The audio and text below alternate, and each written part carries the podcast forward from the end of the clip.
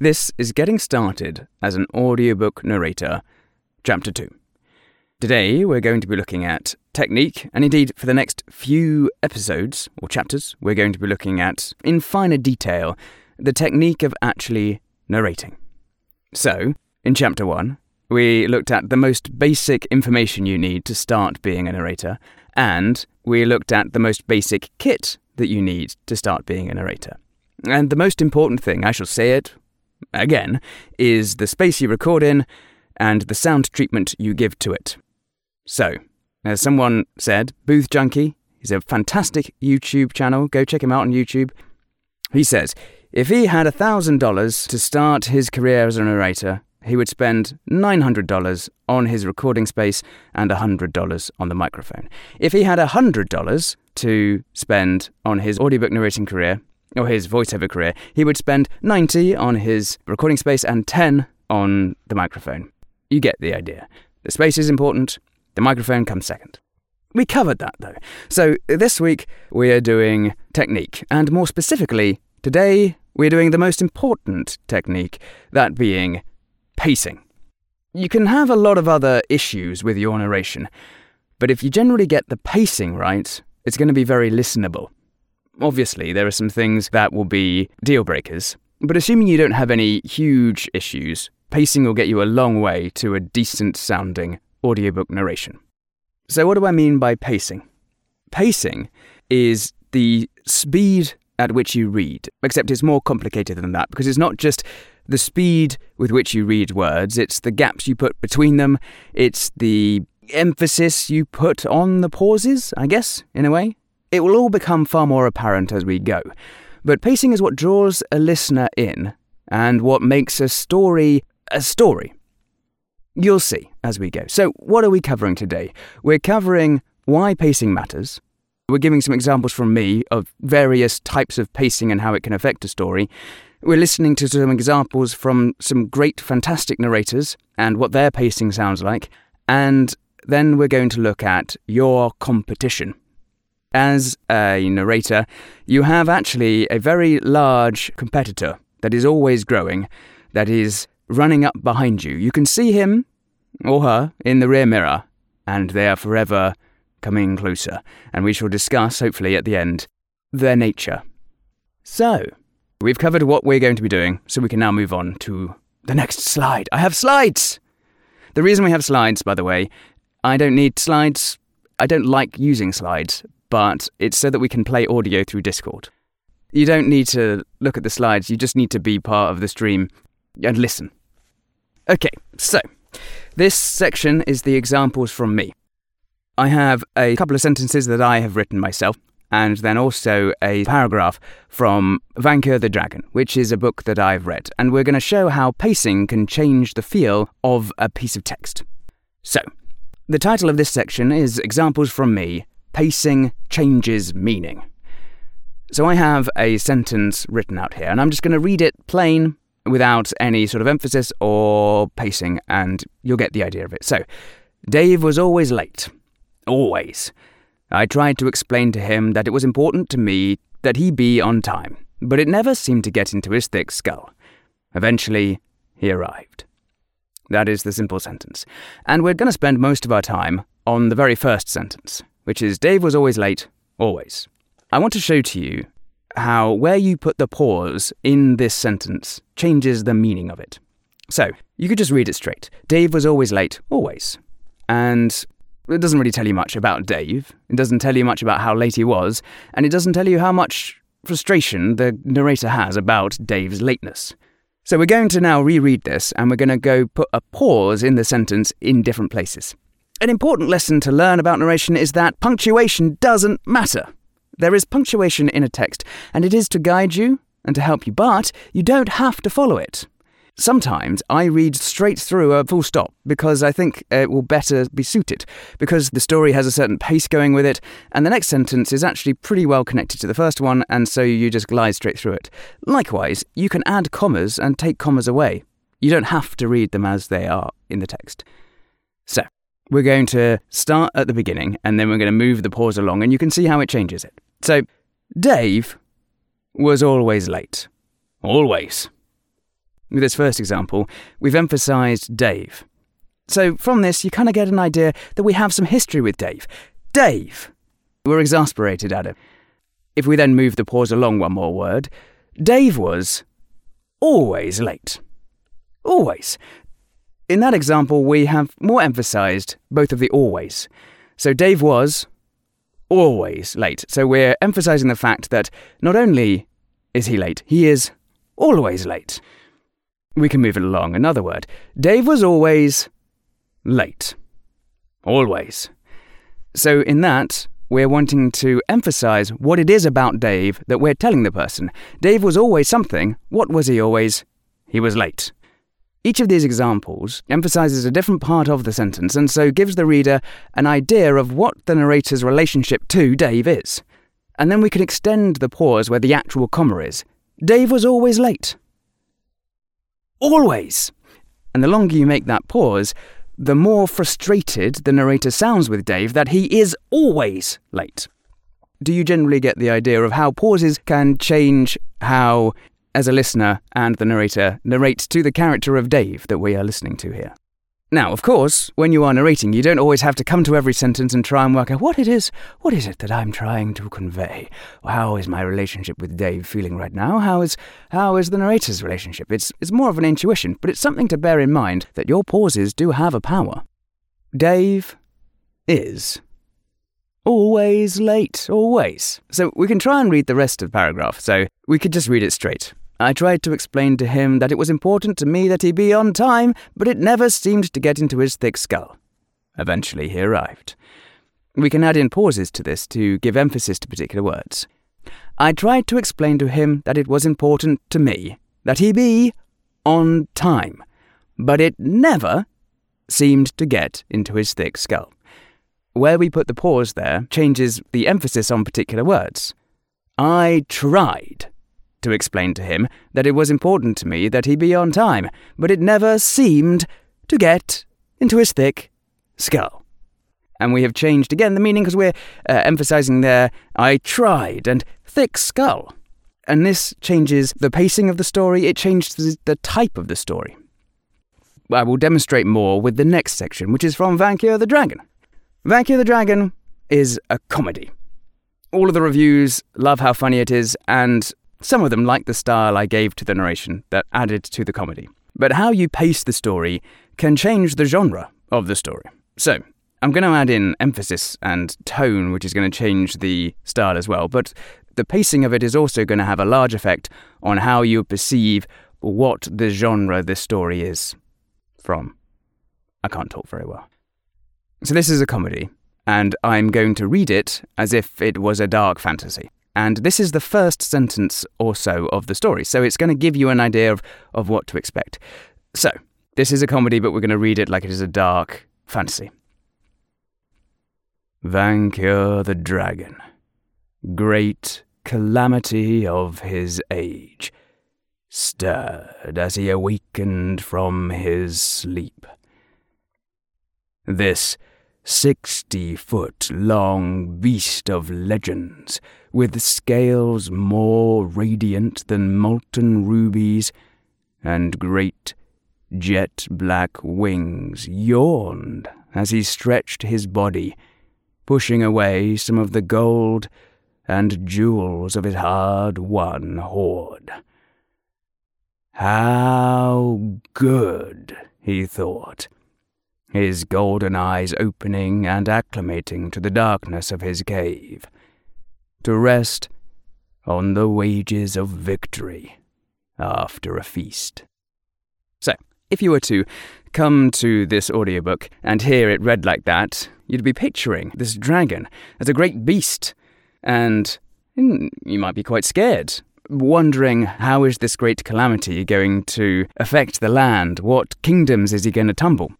But if we take how I actually narrated it, you get more of an idea of it being a comedy. So, we'll use the pacing and the style of a more comedic reading. Vanka the Dragon, great calamity of his age, stirred as he awakened from his sleep. This sixty-foot-long beast of legends, with scales more radiant than molten rubies and great jet-black wings, yawned as he stretched his body, pushing away some of the gold and jewels of his hard-won hoard. "How good," he thought, his golden eyes opening and acclimating to the darkness of his cave, to rest on the wages of victory after a feast. So, I obviously added a lot more emphasis in the second one, but I took a lot less pauses. Generally, if you add more pauses into a narration, you're going to add a lot more intensity. Sometimes that's good. We're going to come on to a good example of an intense reading and how it fits the book perfectly in just a second.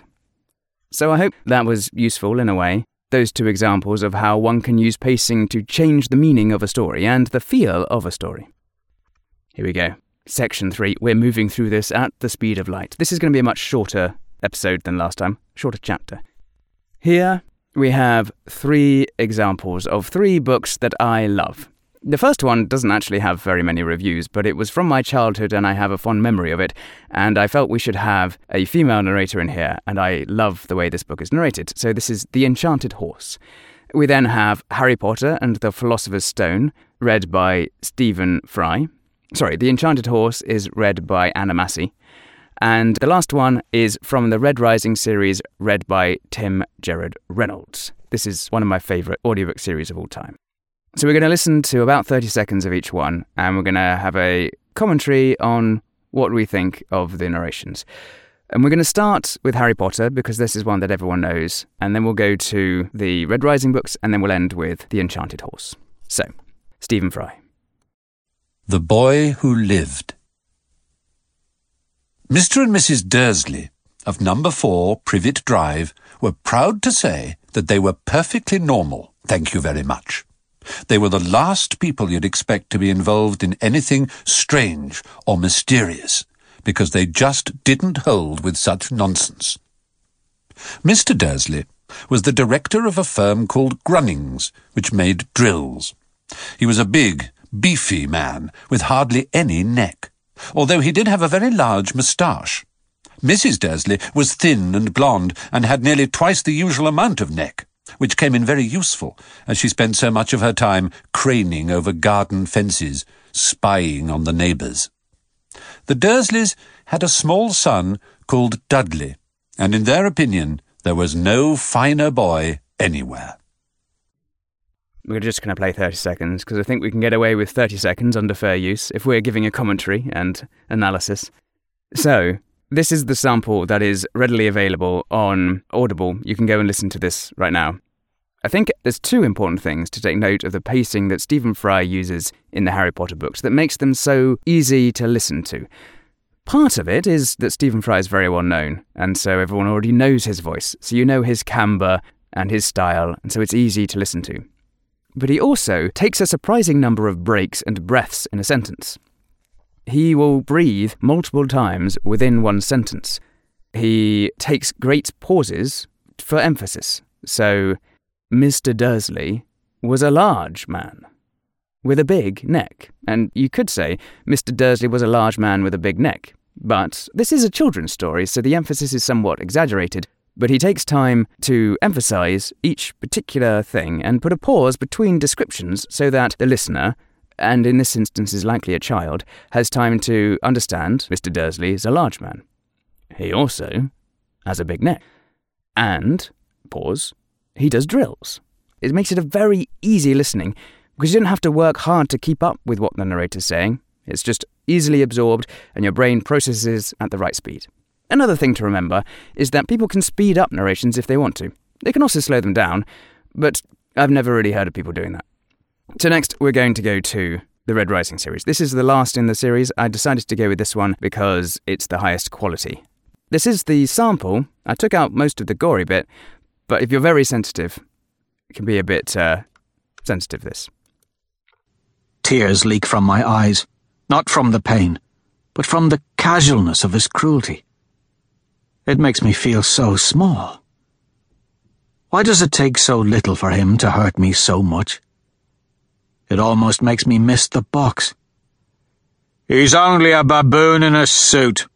Another says, "Leave off him. He don't know any better." "Don't know any better?" Danto asks. "He liked the fit of master's clothes, like lording over us." Danto crouches so he's looking into my eyes. I try to look away, frightened he'll hurt me again, but he seizes my head and pulls open my eyelids with his thumb so we're eye to eye.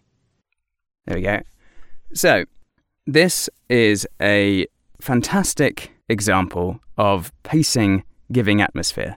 Uh, we're not going to listen to this again, but we're going to look into the exact amount of pauses that Gerard Reynolds uses for this exact story and in this exact section, so that we can really show he gives very long pauses. Last, we're going to look at The Enchanted Horse. Once inside, Irina stood still, wondering what to do. She'd never seen such confusion in a shop before. It didn't really look like a shop at all, more like the untidiest house in the world. The piles of old furniture reached right up to the ceiling, and it was difficult to pass between them. There were ornaments, too, and brass buckets and lampstands, and old stoves and typewriters, and objects you couldn't tell the use of. There we go. So that's a much faster reading, but again, she's reading it very slowly and emphasising the words of importance so that you can understand the description of what's going on. You can ignore most of what she's saying and pick up on the bits that she's emphasising with pauses before it, which describe the area or describe the scene that the character is currently in. Fantastic. So here we go. This is the recording we have from the Red Rising series, uh, written by Pierce Brown, narrated by Tim Gerard Reynolds. This audio waveform here is the section that we just listened to, and so we're going to go into the minutiae here. So, this is about the thirty seconds that we will listen to here, and I've put in the timings of the pauses that he puts in, and you can artificially put these in, or put them in yourself as you're reading. I would recommend you do it yourself as you are reading. You don't wait until the edit to get all the timing sorted out. Although that can be difficult if you're having to stop and correct yourself a lot. So, we had the first chunk of the narration, just the first couple of seconds, and then there's a pause. A pause for effect between the two. Do people mind if we play it again? I'm just going to play it one more time so that we can have an idea of what we're listening to again. So we're going to play it one more time. Tears leak from my eyes, not from the pain, but from the casualness of his cruelty. It makes me feel so small. Why does it take so little for him to hurt me so much? It almost makes me miss the box. "He's only a baboon in a suit," another says. "Leave off him. He don't know any better." "Don't know any better?" Danto asks. "He liked the fit of master's clothes, like lording over us." Danto crouches so he's looking into my eyes. I try to look away, frightened he'll hurt me again, but he seizes my head and pulls open my eyelids with his thumb so we're eye to eye. Okay, I've reminded myself there. So there's a very good section at the start we can look at where he gives a description of what it is that he's saying and then gives a fantastic one point two second pause where the narration continues, but it emphasises the why does it hurt so much. And you can see the absolutely ginormous amount of space he gives between characters. This is important for the listener. So you can see, in a normal dialogue, between the narration and the words that a character is saying, he only leaves half a second. But when he's got a gap between two characters talking, there's a one and a half seconds. And this is very important to let your reader or listener know that you've switched characters. Especially if you're not doing very clear voices, you need to leave a significant space so that the listener knows a new character has come in, this isn't the same character talking. And Gerard Reynolds does do voices, but they're not necessarily the most, in this series anyway, the most distinct, because a lot of the characters are very, they're all from the same place, even the same family a lot of the time, so they have very similar sounding voices, so he leaves these huge gaps so that the listener has time to process someone new speaking. And then again, at the end, after the dialogue is finished, there's almost two seconds as he waits to go then back into the narration, so you now as a listener know, the dialogue's finished, we're going back into describing the scene again. It gives you some, some breaks, some pause. And then later on, we didn't get to listen to it, There's a paragraph break, and there's a whole nearly two and a half seconds of pause in between the paragraphs. This book has a lot of pauses in it, and it's it's a very emotional book and a very emotional story, but these pauses really help to drive home the emotionalness of it, if that's a word. And I would say it's important that you understand the story that you're reading to know whether you should put that length of pause in it.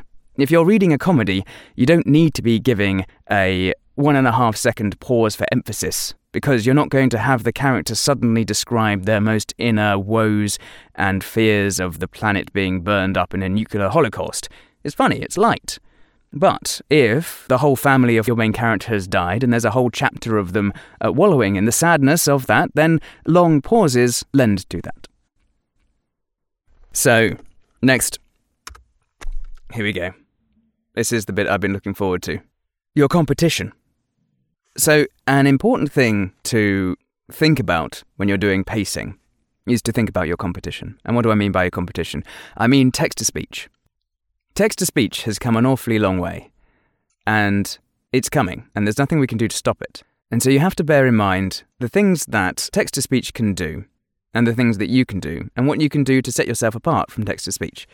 So just to freak you all out, this is the text-to-speech that I use to prep books. So I listened to a whole audiobook using this text-to-speech. So I've got one of them, which is an American male. He's reading Harry Potter. And then I've got the British female reading The Enchanted Horse. So, here we go. We'll play the American male. Chapter one. The Boy Who Lived. Mister and Missus Dursley, of number four, Privet Drive, were proud to say that they were perfectly normal, thank you very much. They were the last people you'd expect to be involved in anything strange or mysterious, because they just didn't hold with such nonsense. Mister Dursley was the director of a firm called Grunnings, which made drills. He was a big, beefy man with hardly any neck, although he did have a very large mustache. Missus Dursley was thin and blonde and had nearly twice the usual amount of neck, which came in very useful as she spent so much of her time craning over garden fences, spying on the neighbors. The Dursleys had a small son called Dudley, and in their opinion there was no finer boy anywhere.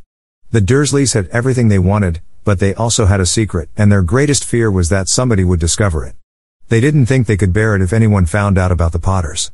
Missus Potter was Missus Dursley's sister, but they hadn't met for several years. In fact, Missus Dursley pretended she didn't have a sister, because her sister and her good-for-nothing husband were as un-Dursleyish as it was possible to be. The Dursleys shuddered to think what the neighbors would say if the Potters arrived in the street. The Dursleys knew that the Potters had a small son, too, but they had never even seen him. This boy was another good reason for keeping the Potters away. They didn't want Dudley mixing with a child like that. There we go. So that's Matthew. This is using an Amazon text-to-speech. That is, actually, you get a million words free every month to convert from text-to-speech. So then we'll listen to Amy, which is a British female. The Enchanted Horse. It was Christmas Eve, and the afternoon had frozen as hard and milky as a pearl. The sun was as thin and pale as a disk of ice in a sky as white as the snowy ground. Irina walked in front of her mother and father along the lane that led across the fields to the village. She was dressed in a sheepskin coat and boots and mittens and a sheepskin hat. Her long fair plait hung down beside her. The cold pinched her thin cheeks, and the trees that grew on each side of the lane poked their black fingers through the freezing fog as if they were trying to clutch at her as she went by. So there we go. That is the Amazon text-to-speech. I wonder how deepfake voice would work for your work. Yes, so you can deepfake your voice as well. There is a website called Descript that you read a script that's about twenty minutes worth of audio, and from that it can create an A I version of your voice, which is surprisingly convincing. It obviously sounds like an A I, but it sounds like an A I of you. So it does the emphasis as you would do an emphasis. Text-to-speech is becoming more and more listenable to. Even since I've been using it and using Amazon, their text-to-speech has gotten better and better. Maybe I'm just getting used to it. But with Descript as well, it's about to become free to make an audiobook that is listenable to. What is it that A I can't do? It can't create, I'd say at the moment, but I have strong feelings that that's... We're getting into philosophy there. It can't do anything creative. It can only do what it's told.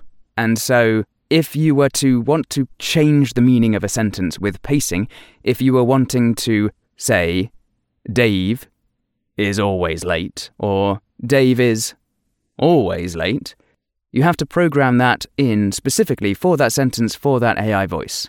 It's not going to be able to do it on the fly. That is something, as an actor, as an orator, that you can do that an A I can't, and is what's going to keep us ahead of the machines. A I voices are becoming very listenable, but to keep your job as a voice actor, you need to be better than what you just listened to. If you're reading constantly at the same pace, you're going to sound very much like a text-to-speech to people. You need to give it some variation, give it some character, make it genre-specific. Something I find difficult about using the Amazon Polly text-to-speech when preparing my books is that all of my books sound the same.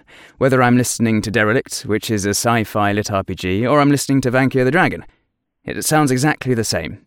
The same voice, the same intonations, and in these short sections you might think, oh look, they've got a lot of variation in the way they talk, but I guarantee you if you listen to it for more than ten minutes, it becomes exhausting that actually they still sound very similar sentence to sentence. The more you can change things up, the more you can add pauses and breaks and an emphasis here and a de-emphasis there, the more you differentiate yourself from a machine that's free. And I think that's important to bear in mind. One, if you're wanting to be appealing to your listeners, and two, if we're wanting to stay ahead of the A I apocalypse. And I think on that dire note is where I shall end my TED Talk. Are there any questions? Logan, for one, welcomes our new A I overlords. If they look like C three P O, I'm sure they could do it easily. Easy peasy lemon squeezy. Kate, squishy potatoes, do you have any questions about audiobook narration technique? It doesn't have to be pacing related, it could be anything. Or something that wasn't answered last time. Or Luca, do you have any questions? I do have a go-to vocal warm-up. I shall find it for you. I just do something that I'm likely to do. Something that means that I get it done and it's easy. I just, one day I googled vocal warm-up, or YouTubed go vocal warm-up, and that was what came up. There's a five minute version, a ten minute version, a fifteen minute version, twenty minute version. I think there's an hour-long version that you can spend warming up your voice. Uh, there's a thirty minute one. I mean, I really, I should do the thirty minute one, but I don't think I get enough time to actually record in a day to really give thirty minutes at the start to warming up. I should, maybe. Maybe I should get more time to narrate, who knows. Family life gets in the way. That is more specifically for singing. Mouth clicks. Yes, I do. Uh, generally, they happen in between words, so you can take them out. I have an editor who does that for me, so I don't generally have to deal with it. But I do edit my own stuff uh, occasionally, so the Book to New World stuff, I tried to get my editor to edit, and she said it's too difficult uh, because it's all it's all improv stuff, and it's all over the place. So I do that, which is why it's now taking a lot longer than it normally does. But I do get clicks in there every so often. There's ways to avoid it. The best way to avoid clicks is to not have them in the first place. And there's two techniques for that. One, if you want to narrate, remember to hydrate. And hydration isn't just a matter of downing a litre of water before you start narrating. It is a way of life. You need to be hydrated all of the time. This is why Thule takes it upon herself to remind me to drink all the time. It does mean you go to the toilet an awful lot, to the restroom, but it avoids the clicks, because the clicks are produced by saliva in your mouth. Yeah, so the clicks are produced with saliva in your mouth that is sort of mixing in with your tongue and all the things moving around. And if you drink more, then the saliva is going to be less thick and less clicky. The other technique is green apples. I personally haven't used it, but apparently green apples is a really good way to prevent clickiness in your mouth. If you listen to the first Red Rising audiobook, there's an amazing amount of clicks in that from Tim Gerard Reynolds, who's this famous narrator, and there's a click often at the end of a sentence. I am. You can go to the Kit I Use channel, and you'll see I use the Avantone C twelve. So I did almost no research on the microphone that I was going to use, because I did my initial like Reddit search, Facebook search, Google search, what microphone should I use? And everybody said something different. And so I was like, how on earth do I choose which one I'm going to use? And at the time I was listening to a narrator, Jeff Hayes of Soundbooth Theatre. And I was like, this guy sounds great. What microphone does he use? So I searched on social media. I found that he'd done an A M A, an Ask Me Anything on Reddit. And someone had asked him, what microphone do you use? And he said he used an Avantone C twelve. and I googled it. Turns out that, who was it? Famous singer, female singer. What's her name? Who did Fireworks? Katy Perry. I think Katy Perry uses this microphone. Someone who is at least as famous as Katy Perry. Who did Hello from the Other Side? Adele. No, it's Adele. Adele uses this microphone. Thanks, Luca. Perfect. This is this is why we have you here. So this only costs, I say only, but really it is only compared to other microphones you can buy. It cost me five hundred pounds. It actually cost me three hundred forty pounds because it was on sale. But it is a fantastic microphone. You don't need anything better than this. There we go. That's all I have to say about that. You need an interface with this one. So this is an X L R microphone. Uh, it's a condenser mic. I don't actually know what a condenser... Like I say, I've done very little research on microphones. That's because I, I listened to Booth Junkie when I was starting my narration career. And he was like, don't worry about the microphone. Worry about the recording space. And so I just got something that was good enough and wasn't hugely expensive. A condenser mic is a certain type of microphone, and they use these cables called X L R cables. You can't plug them into your computer. You need an interface. Booth Junkie is such a legend. Honestly, I owe a lot of my career to him. Go and subscribe. That's true. The interface is about eighty pounds, so it's probably about eighty dollars. And then I think you might have to buy the cables as well, but they'll be about ten. But that's a good point. You do have to add that in. You don't need a high-end interface. Really. Most people use a Focusrite. A high-end interface would be useful if you've got multiple inputs. So if you've got four microphones and two instruments and you want to mix them all in at the same time on a multi-track, then a high-end interface will work very well. And if you're wanting to do high-end live streaming, where you want to be able to mix the audio live and the, the levels and the gain and the compression and that sort of stuff, then a high-end in- interface will be useful. But you do all of that in post as a narrator, and most of the time as a voice actor, so you don't need all of that built into your interface. You just need a box that will get your condenser mic into your recording software, and then you can do all the fancy stuff there after you've recorded. So the, I would recommend the Focusrite two I two, I think is the one I use. Again, it's in the list. Any other questions? I think next time we're going to go into character voices. Here we go. Condenser versus dynamic mics. Condenser has wide, accurate frequency response, whereas dynamic allows louder dynamic range. Fascinating. So you can really get into what microphone suits my voice. So some of them give a, a warmer tone, some of them give a more treble tone. I don't really know what all of that means at the end of the day. I know what it means, but at the quality that Audible downloads the audiobooks onto the app, I feel like it's not that important. So I've said this many times. The Audible app automatically downloads the audiobooks at the lowest possible quality. You have to manually go into the app and select the higher quality setting for you to get the higher quality. And there's actually quite a significant difference in the quality of the audio. I, I tested it. There's also a significant difference in the size of the file that you end up downloading. Uh, you'll fill up your phone a lot quicker. But if you are worried about getting the perfect microphone, you've got to bear in mind that people aren't listening to your stuff at the highest possible quality. Okay, Logan, I would say that is important. If you're doing a dual narration, so you've got two males or a male and a female or two females, people's voices are very different, and it's important that you get them to mesh well together.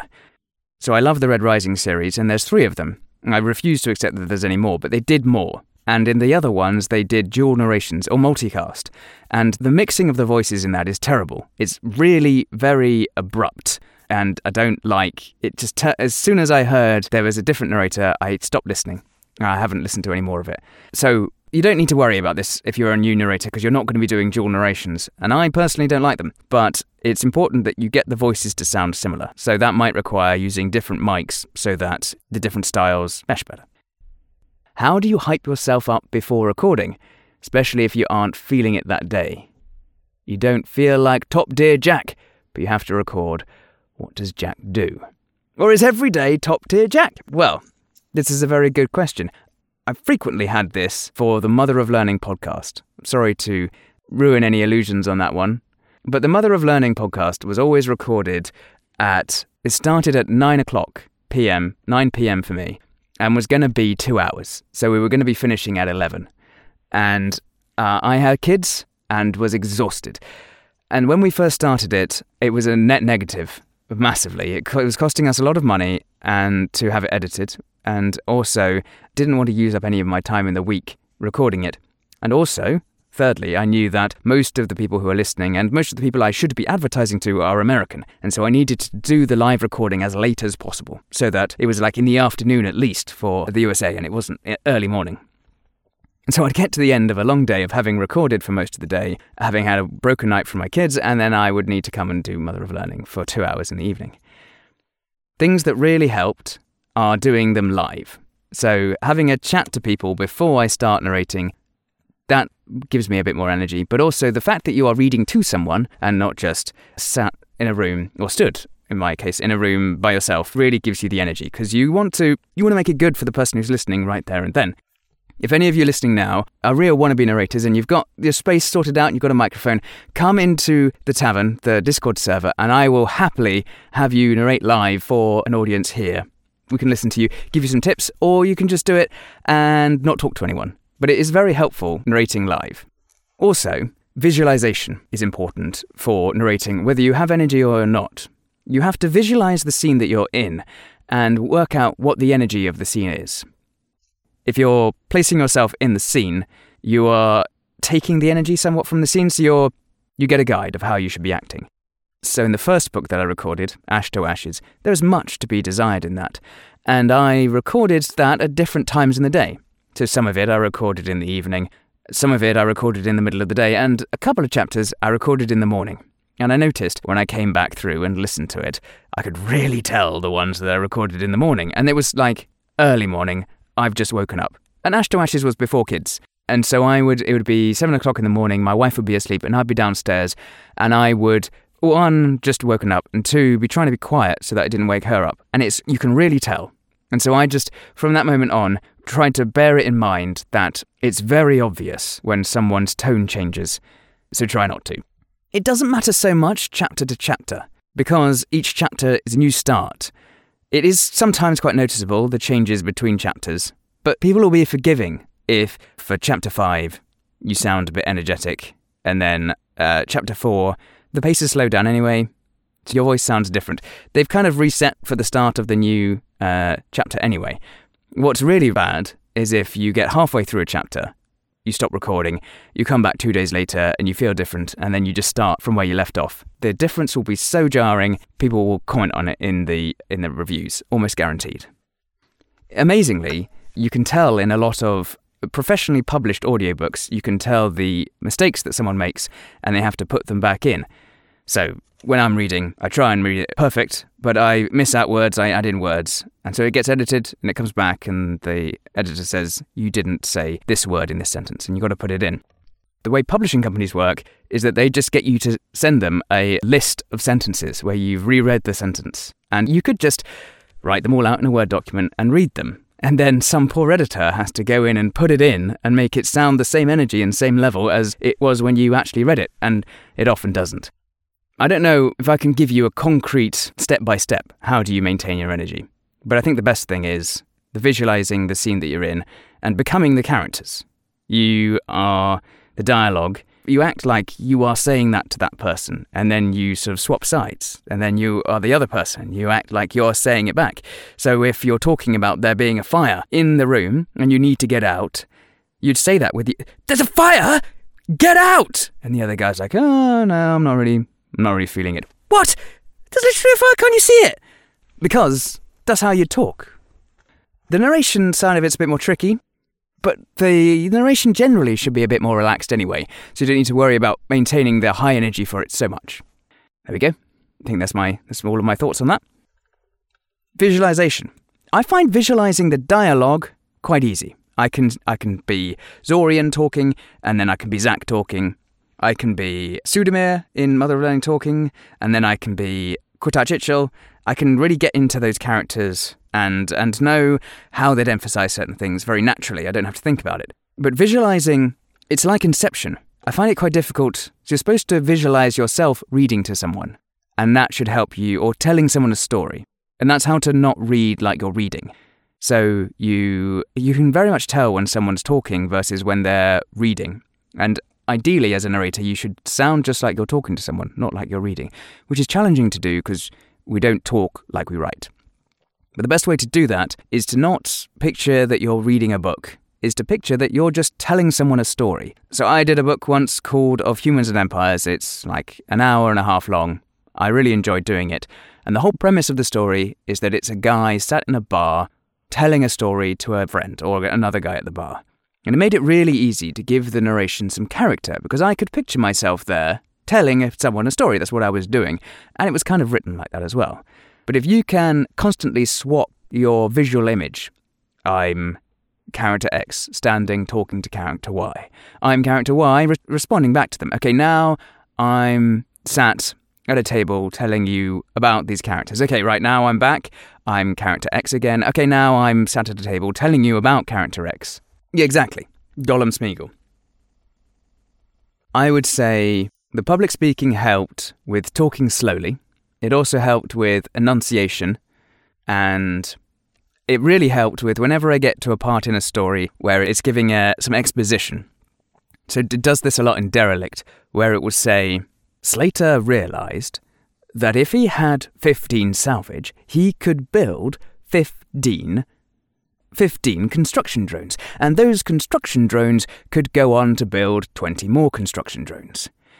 He realised that with his research at its current rate, he could perform so many things, and from there, he would be able to do this. So this is a, it's a very public speaking, I am telling you information, and I'm making it clear and concise, and you get all of the points that you need, and it's emphasising the pertinent information. I, those, I love those bits in stories because I do them very well. What it didn't help with was the projection, and I tended to read like a news reporter, where you would read like, how do you hype yourself up for recording? Especially if you aren't feeling it today. You don't feel like Top Dear Jack, but you have to record. What does Jack do? Or is every day Top Tier Jack? That's how I would read when I first started, because I was sort of used to giving these scientific talks of, today, I am talking about X one two three protein, and what is important that you know about X one two three protein is this, uh, which isn't how you narrate. You're not giving a sales pitch. You're caressing someone's ears. If you want to narrate, do not forget to hydrate. Both literally, yes, and figuratively, depending what headphones they're wearing. So yeah, I used to love listening to audiobooks as a kid. I distinctly remember a time where I, I think I must have been quite ill at the time, and I was lying in bed, and I couldn't sleep, so I played an audiobook for most of the night. And it would have been Harry Potter, probably, read by Stephen Fry at the time. And I distinctly remember this just real sense of calm as I looked over how many cassette tapes were left in the cassette box and how much time I had left of being able to listen to this audiobook and be distracted from whatever discomfort I was in at the time. As I've come on in my career, I try to picture that I'm sat on top of my cassette tape player and my younger self is lying in bed, not feeling very well, and it's dark, and I am reading a story to young Jack and trying to read it in such a way that he can just forget about what's going on, the discomfort that he's in, and what's going on in the rest of the world, and can be completely absorbed into this story. And if you can read something, if you can really visualise you doing that for someone, I think it can really help how you're reading the story and the pacing that you give it, the emphasis you give it, the volume you read at. I mean, even just thinking about that now, I've gone more quiet and more gentle. I I constantly keep thinking I should start narrating sitting down because it's a lot more relaxing, and so you'd generally narrate a lot more relaxed, but I think it's far better for my health to narrate standing up because it's not good to be sat down all day. A rocking chair. Ideal. They say sitting's the new smoking. Yeah, I think I should do more hip flexor stretches as well, because if you sit, you end up getting tight hip flexors, which gives your pelvis an anterior tilt, which means you can't use your diaphragm so well. So being limber is also probably useful for your uh, audio na- narration career. We can do a whole session on breathing, not that I necessarily know much about it. Stand up, indeed. I mean, Logan's standing, I'm standing.